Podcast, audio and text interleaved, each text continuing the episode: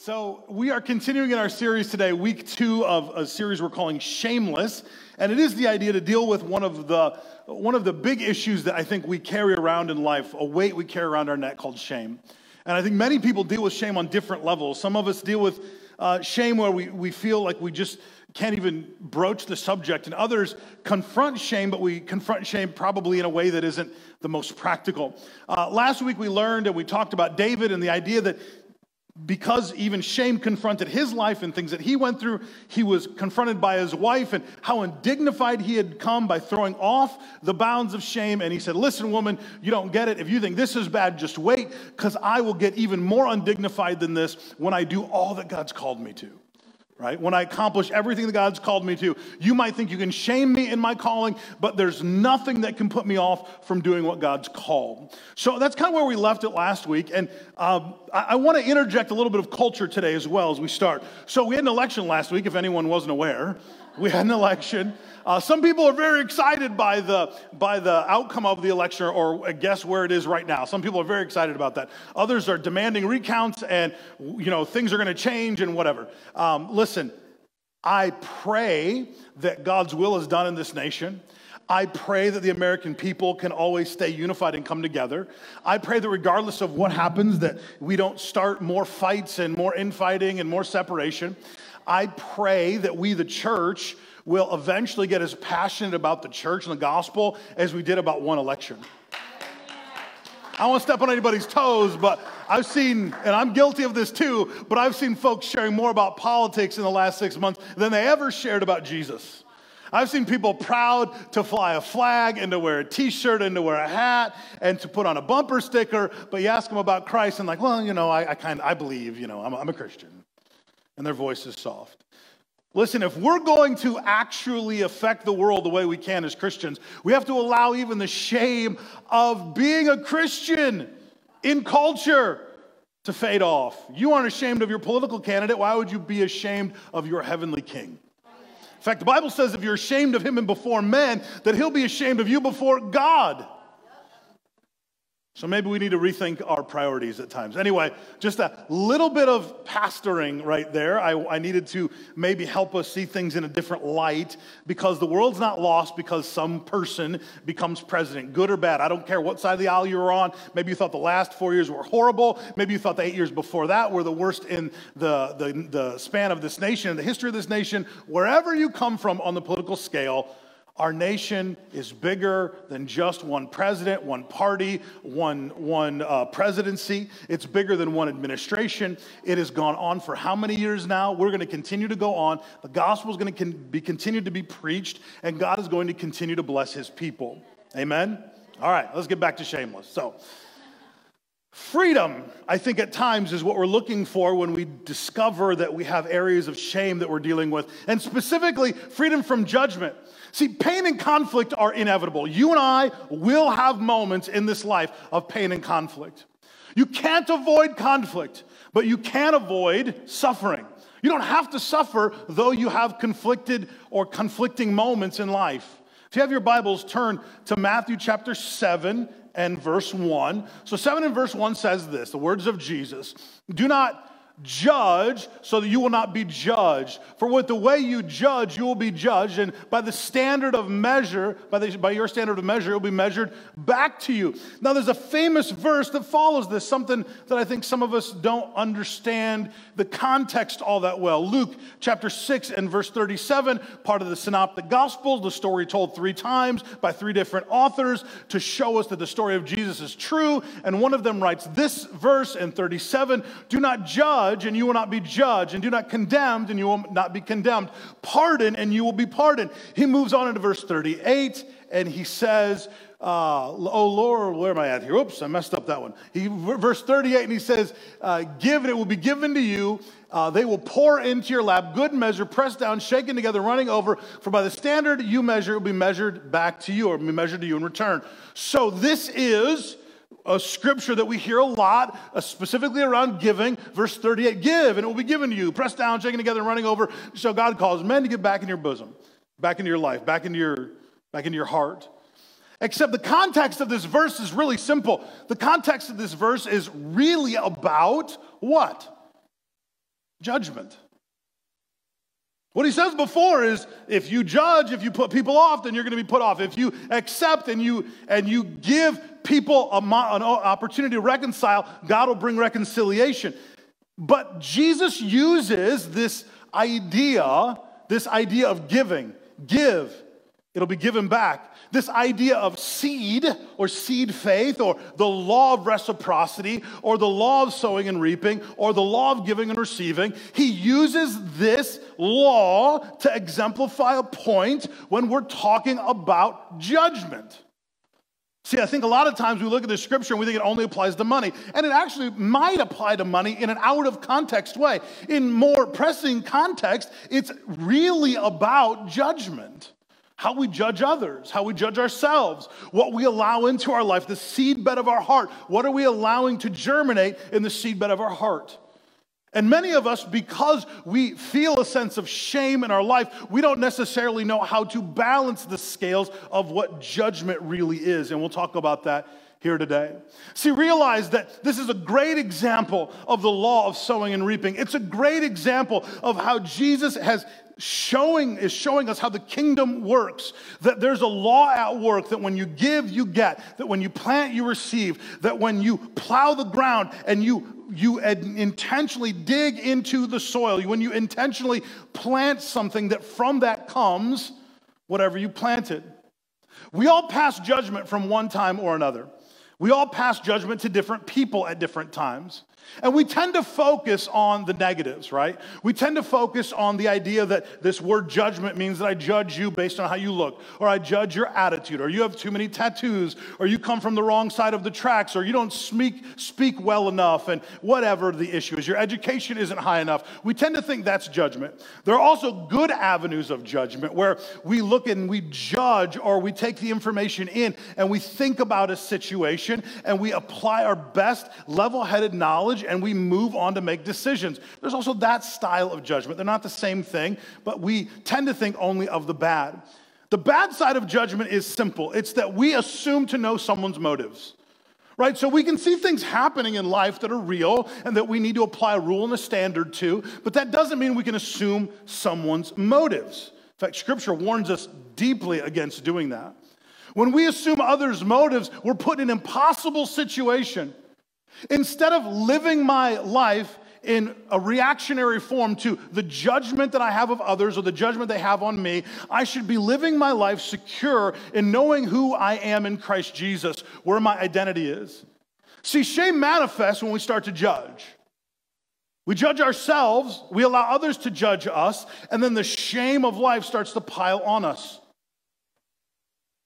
There's a famous phrase in all the self help books. There's a famous phrase that is in like the John Maxwell type stuff and the leadership books. And it's something like this, and I'll paraphrase Show me your friends, and I'll show you your future. And the same is true for the status of judgment that we have around us. Show me the people you hang around with the most, and I'll show you the level of judgment that's in your life. If you hang around judgmental people, guess what? There's to be a high level of judgment. If you hang around people that are bad mouthed and they judge you and they judge themselves harshly and they judge others, the level of judgment in your life is going to rise. And that is always going to be at a certain level because the voices you have around you are just judgmental by nature. And sometimes that's a hard thing to recognize, sometimes it's a, a very difficult thing to do away with. See, we all have to observe fruit. See, I know that, you know, we, we come in life and we think, okay, if, if we're Christians, then we don't judge because judging is bad and I don't want to judge anyone. But again, there's a difference between judging a situation or scenario based on the truth and the facts of the matter as opposed to judging someone's intention or the motive of their heart.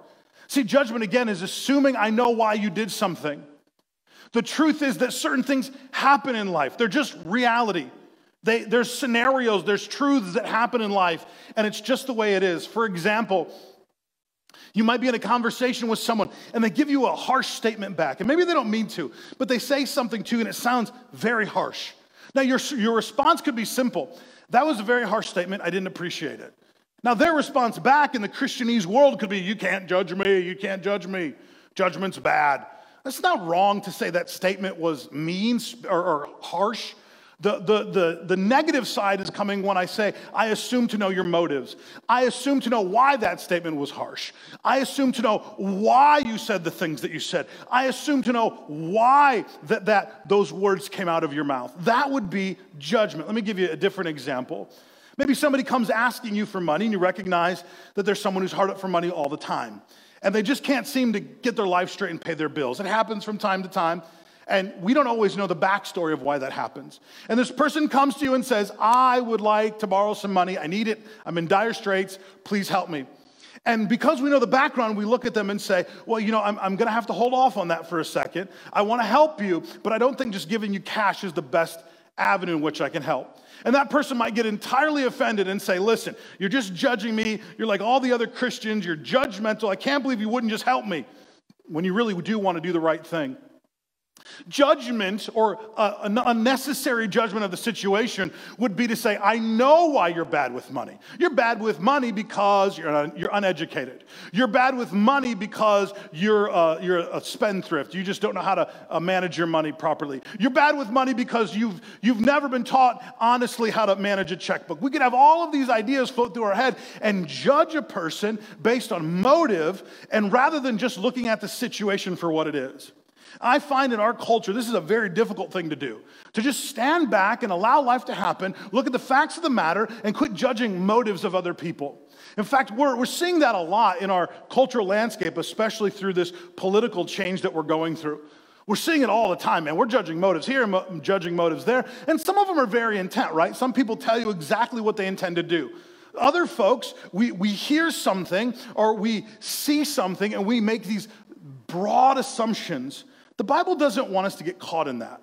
In fact, the words of Jesus are pretty simple. When you get caught in this cycle, you're going to get more of it back onto your life. So the judgment that you're putting out will eventually come back on you. And what does he say? Pressed down, shaken together, and running over. In good measure, it's going to be put back on you. But he also says that about forgiveness. That if you forgive in good measure, pressed down, shaken together, running over, in that same, in that same thought line, he's saying the forgiveness can be extended to you as well. It's all on how we play the cards of what's been put in front of us. The most destructive place, though, I think, where we find judgment is when we pass judgment on ourselves. When we try to fix ourselves according to this blanket idea of judgment that we throw over our life. Now, we hear things. We hear things from moms, from dads, from coaches, from teachers, from trusted loved ones. We hear things sometimes spoken over our lives that cast a shadow of judgment. Well, you know, our family's just not that smart. You know, no one in our family's ever gone to college. You know, no one in our family's ever really bought their own home. They've always lived on credit. You know, no one in our family uh, has ever really excelled in any way, shape, or form. And, and maybe they even look to you and say, you know, you're just not as smart as your brother or your sister. You're just not good enough. Maybe that's the judgment that you feel. Maybe it's, it's simple and, and it's maybe even something that's uh, under the surface, like, you know, you could stand to lose a few pounds. Everybody's been there from time to time, right? We feel the judgment that comes on. And sometimes people mean it and sometimes people don't. There's a woman who is pregnant, I won't name her, uh, but as a woman I know who is pregnant, and she had a big belly, you know, like moms do with a big baby in the belly. She has a big coat on and she's walking around and, you know, just living life. And her mother sees her for the first time, hadn't seen her for a long time, has this big puffy coat around her. The first thing her mom says is, That coat makes you look fat thinking the girl's pregnant. She's like eight months pregnant, and you're going to tell her she looks fat in a coat? That's judgment. That's unnecessary judgment, but sometimes it gets in our psyche and it pulls us down. and what happens? We start to judge ourselves. We start to judge ourselves by the words of others and by the culture around us and by the context that we live in.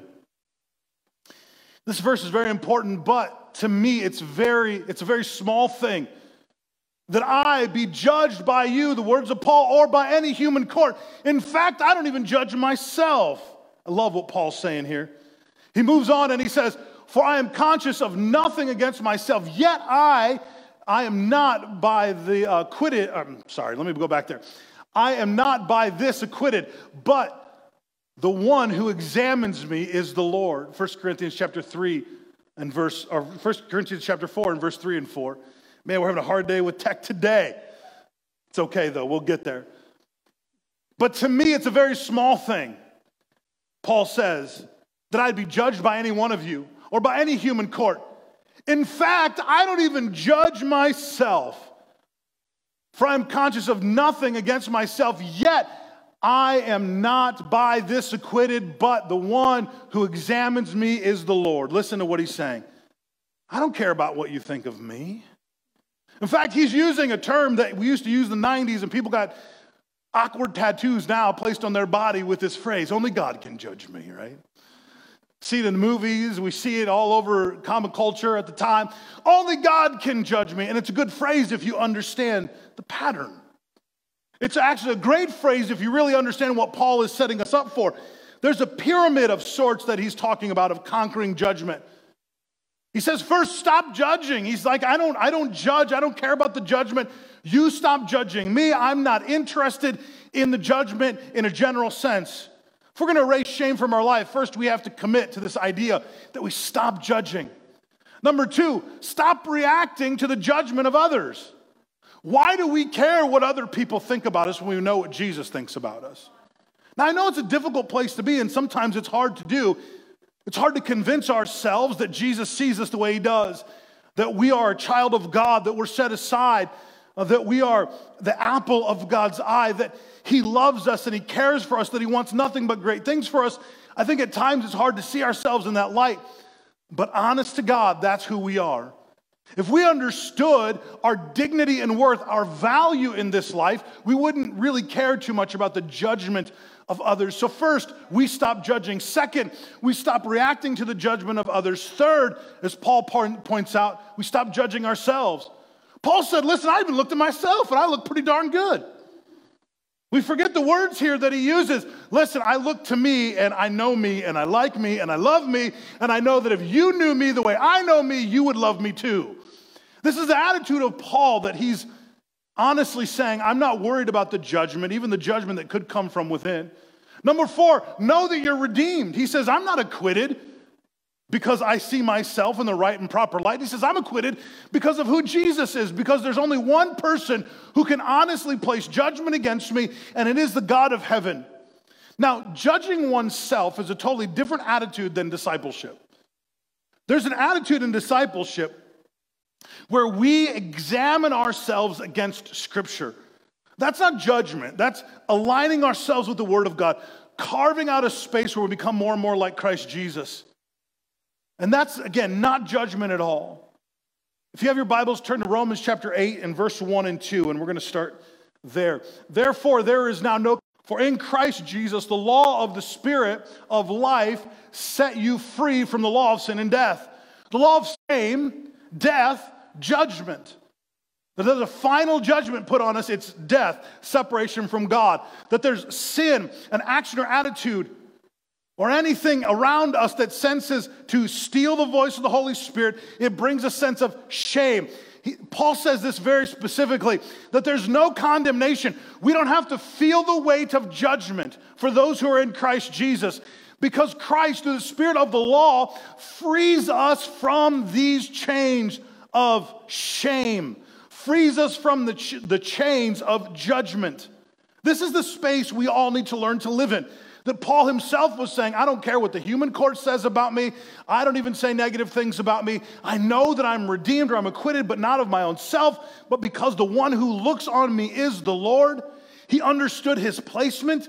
He reemphasizes or shows us a different way to look at it in Romans chapter 8 and verse 1 and 2 that we are redeemed of those of us who are in Christ Jesus. We don't have to be subject to this law that breaks us down, that holds shame, that holds judgment over us. We can be free from that if we'll allow ourselves to live in the light of the scripture.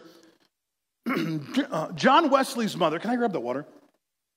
John Wesley's mother, uh, he was asking her at one point, What is sin? If you don't know who John Wesley is, he's a great great father of the church, of, well, the church in America. And he was asking his mother, Mom, what's sin? This is when he was a young boy. Mom, what is sin? And I'm going to paraphrase her answer, uh, but it's, it's very similar to this.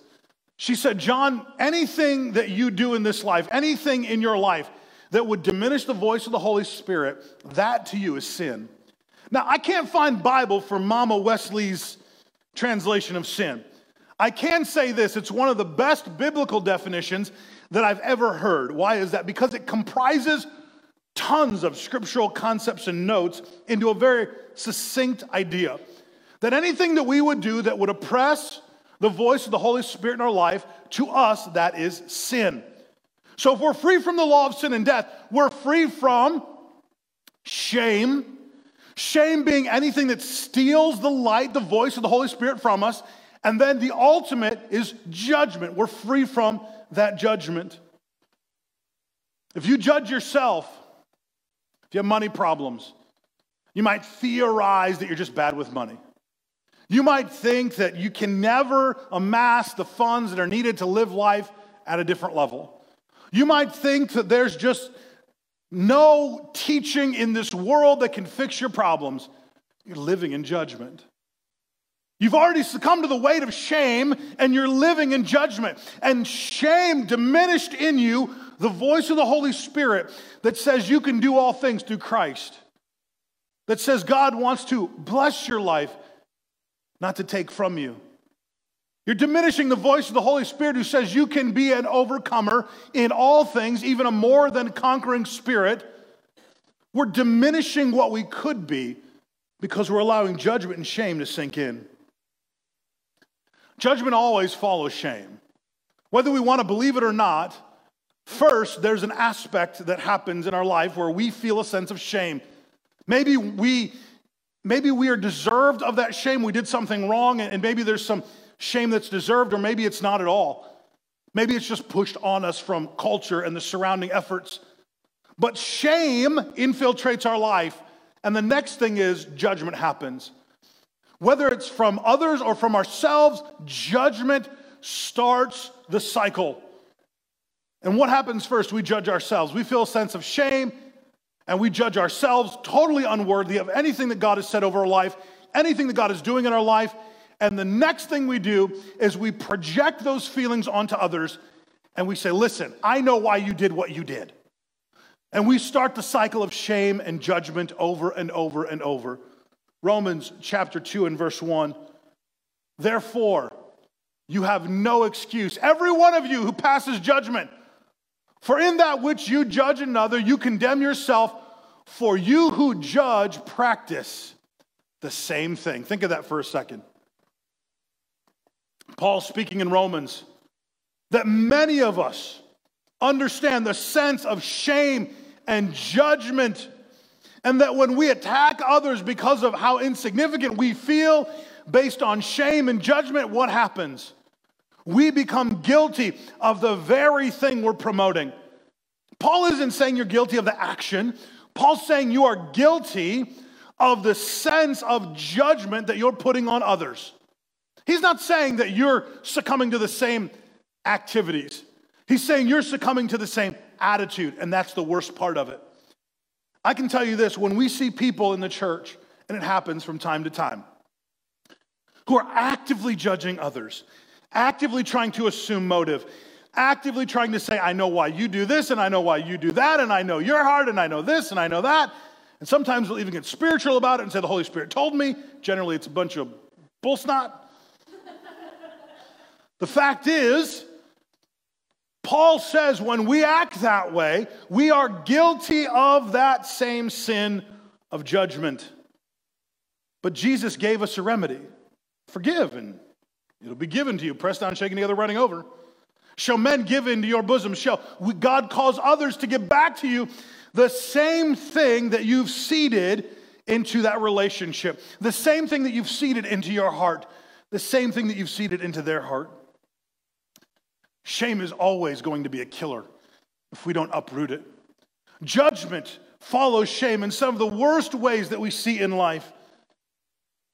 Shame causes us to get in a cycle of selective processing. Maybe you've never heard this term before, maybe you have. Selective processing works like this once we pass judgment about ourselves or others, we start to notice whatever that issue is. We start to notice it over and over in the lives of others or ourselves, and it confirms our judgment. It's kind of like saying this if I told you right now, I hate red Hondas. I hate them with a passion. I want to run them off the road every time I see them. I hate red Hondas, and people who drive red Hondas are stupid. They have low IQs. I can't believe anyone would drive a red Honda. If I say that, what happens? You drive down 280, and the next thing you see is red Honda, red Honda, red Honda, red Honda. You'll see every red Honda in the Quad Cities in the next week. Why? Selective processing. Something in your mind is telling you to look out for the red Hondas. This is what Paul is trying to pull us away from. That when we pass judgment, the one thing we start looking for are confirmations of that judgment. If we pass judgment on ourselves, the moment we maybe spend a little more than we should have on an outfit or an item, well, look at that, I'm bad with money. There goes my checkbook. The moment we judge ourselves and we overeat just a little bit and we're trying to lose weight, we throw the diet to the side and say, Bring on the cheesecake and strawberries. It doesn't matter. Hallelujah, right? Live free from that bondage. Listen, I'd rather die fat and happy. I'm just saying. We're all going to die someday, so. Not too fat, though. But we pass judgment, and because of this processing that happens in our brain, we selectively look for things to confirm our judgment. If you have your Bibles again, Romans chapter 2 and verse 4. Or do you think lightly of the riches of his kindness and tolerance and patience, not knowing that kindness of God leads to your repentance? Do you know that God doesn't pass judgment on us to get us to repent? I know that's a hard one. But what about my sin? He knew it before he sent Jesus to the cross. He knew every sin you would ever commit for a lifetime before Jesus ever hit that cross, and he still decided to send his son because he loves you. What he didn't do was say, You dirty, rotten scoundrel, at this point, I'm gonna whoop you silly until you get your life right. We often talk about the love of God in the story of the prodigal son. For those of you who aren't aware, the prodigal son is a man who takes his father's riches, he spends it wildly. He finds himself face deep in pig slop. And he recognizes that his father's lowest servant lives better than he's living. So he makes this decision within himself and he says, I have got to go back home because I know my father's worst servant lives better than I do. He goes home. He makes the journey. He comes to his father's house and he sees his father off in the distance, and his father sees him, and his father runs to him. Now, here's the story his father runs to him. Now, what we don't get out of the story is this is the father sees the son. He's so ticked off at what the boy did that he runs to the shed, finds a servant, beats the hell out of him to satisfy his wrath, and then finally goes and embraces his son. What do we read in that story? That the father sees his son, he's filled with love, compassion, mercy, kindness, grace.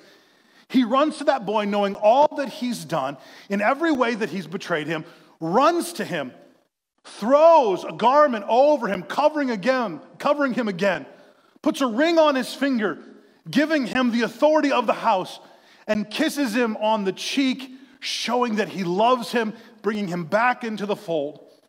We assume at times that God's judgment follows a different path than what the Bible tells us.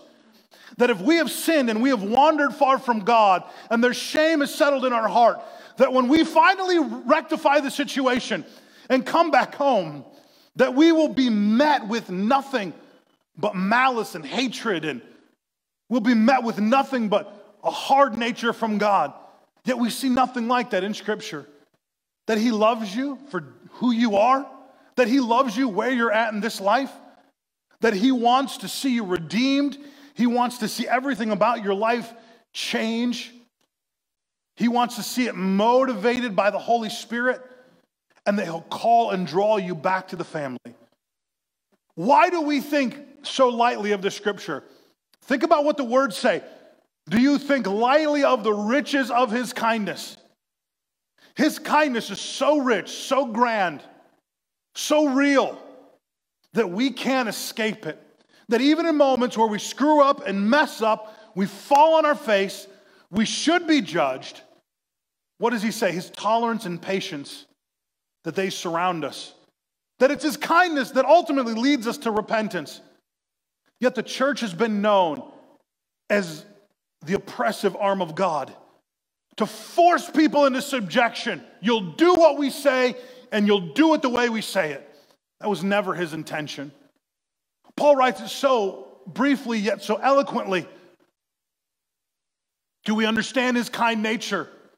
His kind nature is ultimately what guides us and brings us and pulls us in, not the heavy hand of God.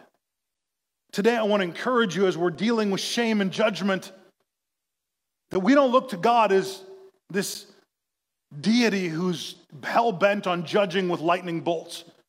That we don't look at God as someone who's determined to judge us at every turn and every corner. But we look at God who is full of kindness, kindness and patience and tolerance.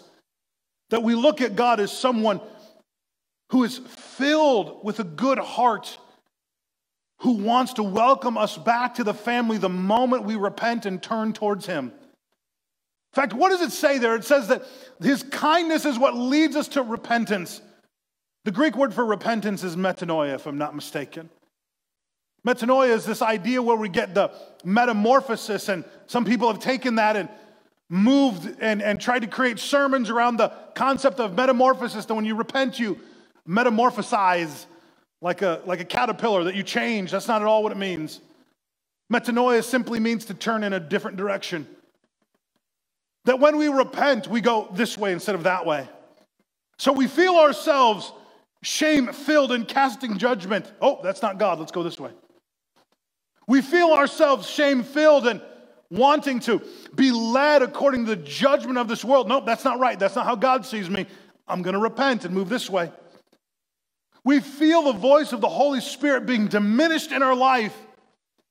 And rather than own up to the issues of life, we continue on that path and his voice gets smaller, smaller, and smaller. Rather than saying, okay, God, I get it. I'm not hearing you like I used to. I'm going to repent. I'm going to go this way. This happens because we are not consistent enough to recognize that the church has given us a bad idea of repentance. We think repentance is an altar where people come, they cry before God, they lay on their face, they're blowing snot bubbles out of their nose, like, like the God hits them and they just can't help it. They just weep and cry and weep and cry. Rather than understanding that repentance is a moment by moment, day by day activity that we repent every time we walk away from God's intention for our life, even if it's just for a moment. God, I repent. I'm sorry, I'm going this way. God, I repent. I'm going that way. God, I repent. I'm getting back on track. If we would bring ourselves back to what real repentance is, we would understand that we can live free of shame and judgment because we deal with it moment by moment, day by day. Now, this doesn't mean that we sit around and go, Oh, God, where'd I mess up? I don't want to screw up. God, help me, help me. What this means is that we are listening to the voice of the Holy Spirit. That wasn't right. Let me move. Let me change course for a second. When you're listening to your GPS and your GPS tells you to go and make a turn and you make a right turn, and then you go down a, a, few blocks and the GPS tells you to make a left turn and you instead you accidentally make a right turn. What do we do? We don't go crazy and say, "Oh my God, life is over. I made a right turn. What am I? I'm never going to get there. What am I going to do?" Unless you're me driving with my wife, that's exactly what happens. but we don't freak out because the GPS said go one way and we go another way. What do we do? We recalibrate, we get back on course. The goodness of God is that He lets us get back on course every time we mess up. We don't have to live in judgment or shame because He's rerouting us constantly. Repentance it isn't a dirty word. Repentance is a needed daily action, moment by moment. Repentance is something that we should be proud of. When someone says, Hey, I heard you were dealing with an issue, an issue. how's that coming? Well, I repented. I'm on a different course. Oh, great, awesome. Hey, I heard you were having issues in, in your marriage and you and your wife weren't getting along as well as you could, but yeah, I repented and we're moving in a different direction. You know, I heard you and your kids were having some fights and it wasn't going the way you had expected. Yeah, we repented. They repented. I repented. Different course of action. We're good now. Not saying that it's perfect and not saying we'll remain on that path forever, but we conquer it by choosing a different path, by recalibrating under the voice of the Holy Spirit, knowing that it's God's goodness and kindness that leads us in these moments of shifting our path. Amen? I want to take a moment and just ask, because I know it's difficult at times. If you're dealing with shame and specifically judgment attached to shame, if you're dealing with it on a daily basis, why are you allowing it? Is it because it's just what you know?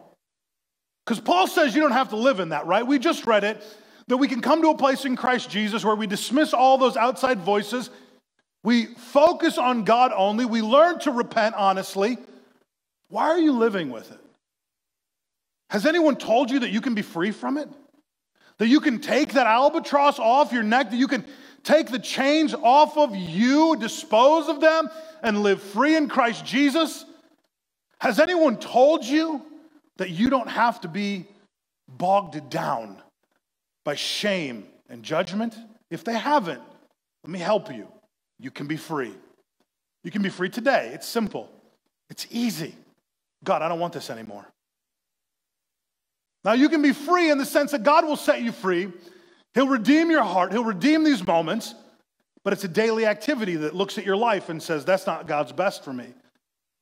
That feeling of shame that I feel, that judgment that was passed on me, that's not God's best and we leave it, we set it aside. We leave that baggage where it needs to be in the past. This morning, I want to encourage you to get rid of shame and to get rid of judgment before it overtakes you.